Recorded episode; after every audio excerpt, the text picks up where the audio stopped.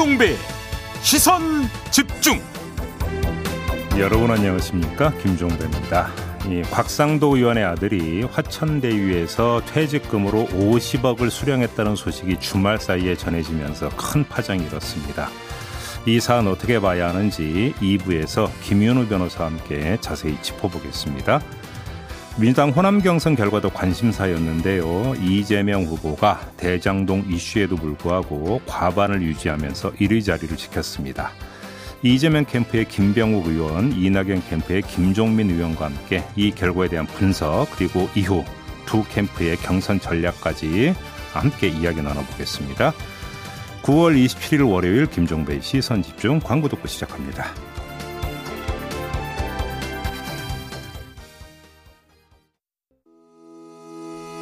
시선 집중은 촌철님들의 다양한 목소리를 기다립니다. 짧은 건 50원, 긴 건 100원인 문자 메시지 샵 8001번, 스마트 라디오 미니와 유튜브 라이브로도 시선 집중과 함께 하실 수 있습니다.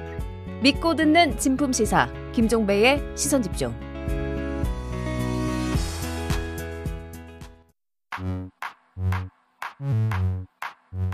뉴욕에 뉴욕 타임즈가 있다면 시선 집중에는 JB타임즈가 있다 촌철살인 뉴스 총정리 JB타임즈 네, 더 막내 작가와 함께 시선 집중의 문을 열겠습니다. 어서 오세요. 네, 안녕하세요. 벌써 이런 인사를 할 때가 됐는데요. 이상빈님, 네. 종배영님, 감기 조심하세요. 아 그러게요. 이제 아, 아침 저녁으로는 쌀쌀하던데요. 네, 감기 조심하시고요, JB. 음. 네. 자, 오늘은 AS 타임 말고 광고 타임을 갖겠습니다. 음, MBC 라디오가 가을 개편을 맞았습니다. 오늘부터 시작이고요. 음. 시선 집중도 새 단장을 했습니다. 지난주 금요일 날 잠깐 인사를 했죠. 햇수로 3년 비컨 뉴스를 책임졌던 이종훈 작가의 빈자리가 생겼습니다. 예. 누가 채울까요? 비밀입니다. 새로운 게스트와 새로운 코너는 내일 함께 하실 수 있습니다. 네. 기대해 주시고요. 이번 개편의 핵심은 시선 집중이 주 5일 편성에서 주 6일 편성으로 확대됐다는 겁니다. 네. 일단 축하. 아 예. 자, 토요일 방송은 무엇으로 채우느냐 많이들 궁금하실 텐데요. 음. JB가 코너 제목을 직접 지으셨다고 들었습니다. 안내해 주시죠. 아 예. 토요일 방송은 음, 저희가 이제 주중에는 아침 7시 5분부터 8시 30분까지 방송이 되잖아요. 네. 그런데 이제 토요일은 아침 7시 5분부터 8시까지입니다. 1시간 동안 방송이 되고요. 시선 집중의 주말판으로 이해를 하시면 될 것 같은데 코너 제목은 토닥토담이 되겠습니다. 토닥 토담 네. 무슨 뜻이죠?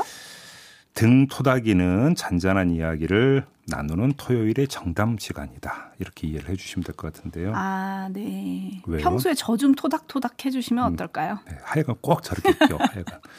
그래 우리가 이제 주중에 이제 워낙 이제 그 뜨겁고 네. 근데 너무 센 이슈를 좀 많이 다루지 않습니까? 음. 근데 지금 이런 이야기를 하다 보면은 그 평범한 우리들의 그 살아가는 이야기, 인생사 이야기를 하고 싶은 이런 욕구가 참 많이 들거든요. 음. 그다음에 또 사실은 시사라고 하는 게 따지고 보면 사람 살아가는 이야기 아니겠습니까? 네. 거기에는 여러 가지 어떤 그 갈래가 있을 수가 있는 건데 그래서 어찌 본다면 나이 이야기일 수 있는 것을 조금은 잔잔하게 그렇지만 그냥 그 수다는 아니고 묵직한 메시지를 담으면서 한번 이야기를 해보고 싶어서 이런 코너를 만들었고요.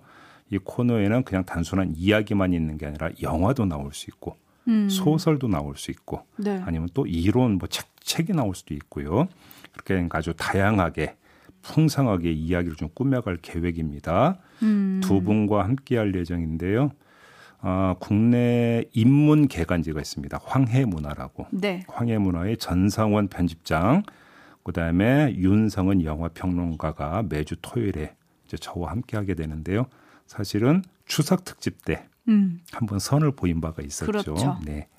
아, 그 어, 방송을 좀 연상을 하시면 되지 않을까 여기까지만 말씀드리겠습니다. 여기까지도 길었어요. 아유, 끊고 싶은 걸 간신히 참았네. 네. 자, 김씨님이 나의 소중한 토요일 아침도 시선 집중에 투자해야 되나? 망설이십니까? 왜 망설이시죠? 하셔도 그냥 돼요. 예, 투자하시면 돼요. 네, 저- 편안하게 들으실 수 있고요. 네. 그리고 TK님, 우와, 주 6일 경축이라고 보내주셨고요. 음. HBYI님은 6일이면 주 120시간 근무 체제로 갑니까? 아, 저 윤석열 후보 따라하는 건가 이렇게 돼버리면. 네. 반말님이 감사합니다. 더마까는 제가 토닥토닥 감사합니다. 자, 그래서 음. 저희가 그냥 넘어갈 수 없잖아요. 이런 네. 개편도 맞았고 또 음. 토요일 아침까지 시선 집중이 생겼으니까요. 네. 개편 기념 토요일 본방산수 이벤트를 마련을 했습니다. 네. 오늘부터 금요일까지 매일 10분씩 추첨을 해서 커피 쿠폰 보내 드릴 건데요. 음. 그냥 드리는 게 아니고요. 네. 토요일 본방사수 하겠습니다. 토요일 본방사수 도전 이런 약속을 해주시는 분들 중에서 음. 10분을 뽑아서 음흠. 커피 쿠폰을 보내드릴 거고요. 네. 그리고 토요일 본방 시간에 저 지금 듣고 있습니다. 라고 인증을 해주시면 음. 또 그분들 중에서 추첨해서 20분께 커피 쿠폰을 쏘겠습니다. 오호, 예. 이해되시죠? 네. 도전 약속하고 커피 받고 도전 성공하고 커피 받고 이렇게 되는 건데요. 네. 일단 오늘은 토요일 본방산수 도전 약속을 해주시면 됩니다. 음. 어디로 보내시면 되느냐면요. 유튜브 댓글 쓰시면 안 되고요. 짧은 문자는 50원, 긴 문자는 100원의 정보 이용료가 부과되는 문자 메시지 샵 8001 그리고 인터넷 라디오 미니 게시판에 남겨 주시면 되겠습니다. 네. 그리고 유튜브 연장 방송도 좀 변화가 있습니다. 네. 요거는 그냥 하루하루 알아가는 걸로 할까요? 그렇게 하시죠. 네. 네. 자, 그러면 뉴스와 분석이 함께하는 JB타임즈 본격적으로 시작을 하겠습니다. 네. 오늘 주목할 첫 번째 뉴스는 오디오로 먼저 만나보시죠. 국민의힘 곽상도 의원의 아들이 대장동 개발 시행사인 화천 대유에서 퇴직하면서 50억 원을 받은 사실이 드러나 큰 파문이 일고 있습니다. 6년이란 대리급 사원이 퇴직금 등으로 50억 원을 받은 걸 두고 여러 의혹이 일고 있는데요. 곽 의원 아들은 몸이 상하면서까지 열심히 일한 대가라고 주장했습니다. 곽 씨는 2020년 6월 퇴직금 포함 5억 원의 성과급 계약을 맺었는데 지난 3월 퇴사 직전 50억 원을 받는 것으로 계약이 변경됐다며 실수령액은 28억 원이라고 설명했습니다. 하지만 월급 300만 원에 7년 정도 일할 경우 통상적인 퇴직금은 2, 3천만 원 수준이어서 곽 씨의 해명은 납득하기 어렵다는 지적이 쏟아지고 있습니다. 박근혜 정부 청와대 민정수석을 지낸 곽상도 의원과 화천대유 대주주 김만배 씨, 화천대유 대표 이성문 씨는 대학 선후배로 알고 지낸 사이여서 50억 원을 준 진짜 이유는 따로 있을 거란 의혹도 나옵니다. 네. 주말 가장 뜨거웠던 이슈가 이거였죠. 네. 그래서 국민의힘이 어제 긴급 최고위원회의를 소집을 했는데 회의 도중에 곽상도 의원이 탈당계를 제출한 사실이 전해졌어요. 그랬죠. 그 뒤에 이제 김기현 원내대표, 이준석 대표는 지금 미국 가 있죠. 네. 그래서 김기현 원내대표가 이런 입장을 내놨습니다. 당으로서는 당을 떠난 사람에 대해서는 절차를 진행하지 못한다. 음. 아, 그래서 탈당계를 내는 순간에 탈당 효력은 발생한다. 이렇게 기자들한테 설명을 했고요. 그러면서 곽상도 아들 건을 포함한 특검을 다시 또 요구를 하기도 했습니다. 어떻게 봐야 될까요? 자, 50억 원의 성격이 뭐냐? 이건 잠시 후 2부에서 자세히 짚을 거니까 여기서는 생략을 하도록 하겠고요. 저희는 다른 면 한번 좀 짚어보죠. 음. 특검. 다시 이야기를 했는데 이 특검의 정치적 용도를 한번 짚어보겠습니다. 특검, 네. 어제부로 이 특검 요구의 정치적 용도가 바뀌었다고 봐야 될 것 같습니다. 처음에는 이건 창이었죠. 음. 찌르는 창이었는데 이재명 후보가 떳떳하면 거부할 이유가 없는 거 아니냐는 논리로 이재명 후보의 캥기는 면을 강조하는 용도로 제기했던 게 바로 특검 아니었겠습니까? 네. 근데 지금은 방패의 성격이 되어버렸다 이렇게 봐야 될 것 같습니다. 네. 곽상도 의원 아들 건에도 불구하고 우리는 캥기는 게 없다는 점을 강조하기 위한 용도로 제기하고 있다. 음. 이렇게도 읽을 수 있는 거죠. 네. 그러니까 창의 용도가 이재명 후보 엮기 차원이었다라면 방패의 용도는 아, 곽상도 의원 아들 떼어내기 차원 또 이렇게도 음. 볼수 있는 부분이 있는 거죠. 곽상도 의원이 이 빛의 속도로 탈단계를 내므로써 가능한 전략이다. 네. 이렇게 봐야 될 것 같고요. 네. 또 하나 윤석열 캠프도 특검을 주장을 하더라고요. 자, 이 또한 방패 용도의 성격이 있다. 이렇게 볼 수 있을 것 같습니다. 음. 자, 얼핏 보면 고발 사주 의혹을 비롯해 장모 부인 수사가 계속 진행되는 상황에서 대장동 특검을 주장하려면 부메랑이 될 수가 있습니다. 그잖아요. 네. 왜 부메랑이 될 수 있느냐? 어차피 특검의 활동 기한을 보장을 해야 하기 때문에 대선 본선 기간을 관통할 가능성이 상당히 높기 때문인 거죠. 네. 자, 그러면 검찰의 윤석열 후보 일가 수사가 길어져도 문제가 없다는 논리로 엮여버리게 됩니다.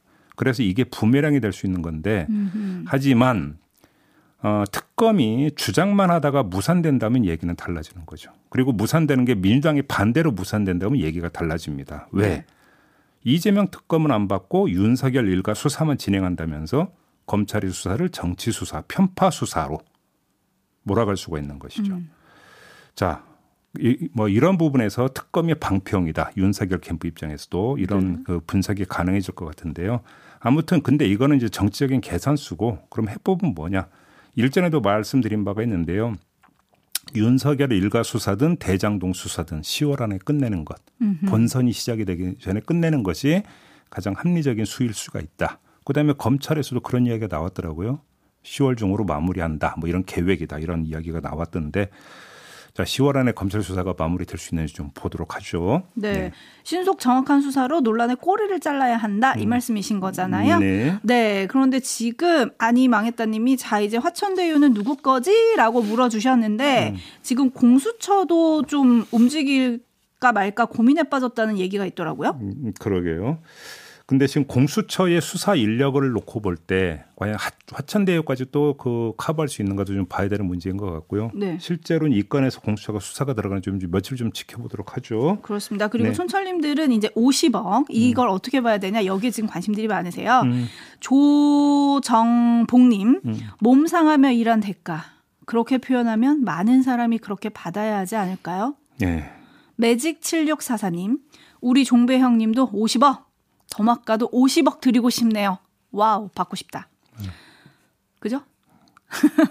8893님. 네. 아니, 국민의힘은 추석부터 알았다면서요? 추석 전부터 알았다면서요? 왜 지금 와서 신속하게 자르는 척해요? 이거 보셨어요? 좀 전에 단독으로 또 노컷뉴스가 기사를 썼는데 네. 국민의힘이 추석 전부터 알았다는 겁니다. 어, 곽상도 의원들이 50억을 받았다는 사실을 네네네. 그래요. 근데 이제 보도가 나오니까 음. 뒤이어서 뭐 최고의 긴급 소집하고 음. 이런 거 아니냐 음. 좀 이런 식으로 논란이 되고 있고요. 네. 이걸 보고 9020님이 꼬리를 잘라도 도마뱀은 도마뱀입니다라고 보내주셨습니다. 그러게요. 네, 자, 자 요거는 잠시 후에 또 짚어보도록 하고요. 네. 어, 지금 제이비타임즈 다음 주목할 뉴스로 넘어갈 텐데요. 이번에는 민주당 뉴스군요. 호남 경선이 있지 않았습니까? 최대의 관심사였는데 결과가 나왔습니다. 자, 광주 전남에서는 이낙연 후보가 47.12%, 이재명 후보가 46.95%로 0.17% 포인트 차로 이낙연 후보가 1등을 했죠. 네. 근데 어제 치러진 전북 경선에서는 이재명 후보가 54.55%, 이낙연 후보가 38.48% 이렇게 나왔습니다. 음. 이로써 이재명 후보의 누적 득표율은 53.01%를 기록을 했고요. 1위는 그대로 고수가 됐습니다. 그리고 또 하나 전북 경선 직후 김두관 후보가 후보직 사퇴를 선언하면서 이재명 지지를 선언을 했습니다. 이렇게 되면은 경선에 가닥이 좀 잡혔다 이렇게 봐야 될까요? 그렇게 봐도 될 것 같습니다. 제가 볼 때는 호남 경선 결과가 갖는 의미는 크게 세 가지라고 봐야 되는데요. 자, 0.17% 포인트 차로 1, 2위가 갈리긴 했지만 거의 뭐 그 차가 이건 박빙보다 더 얇은 게 뭐라고 해야 되는 겁니까? 아무튼 뭐 거의 무승부라고 봐야 될 것 같고요. 음. 전북에서는 낙승으로 이재명 후보가 이기지 않았습니까? 결국 네. 호남 전체를 놓고 보면 이재명 후보가 판정승을 거뒀다 이렇게 봐야 될 것 같고요. 이게 첫 번째 의미고. 음. 근데 그 결과가 대장동 개발 의혹이 크게 불거진 상태에서 나왔다는 점도 주목해서 봐야 되는 겁니다. 그 다음에 이재명 후보의 과반 득표율이 건재했다. 이게 세 번째 의미가 되는데 이걸 종합을 하면 질과 양 모든 점에서 이재명 후보에게 의미를 크게 부여하는 그런 결과다 이렇게 봐야 될 것 같습니다. 네. 대장동 의혹에도 불구하고 호남에서 이재명 후보의 손을 들어줌으로써 민주당 큰 줄기의 이재명 지지세가 견고하다는 점을 확인시켜 줬다는 점이 질이 되겠고요. 그 견고함의 정도가 과반을 상회하는 것이다. 이게 양이 되는 것이겠죠. 음흠. 자, 이제 이후 일정을 보면 대미를 장식할 서울 이전에 경기 경선이 있지 않습니까? 네. 이곳은 이재명 지지세가 압도적인 곳이기 때문에 결선 투표로까지 갈 가능성은 호남 경선을 거치면서 많이 줄어든 게 아닌가 일단 이렇게 봐야 될 것 같습니다. 음흠, 결선 투표는 안 갈 것 같다 네. 이 말씀이신 거죠? 네.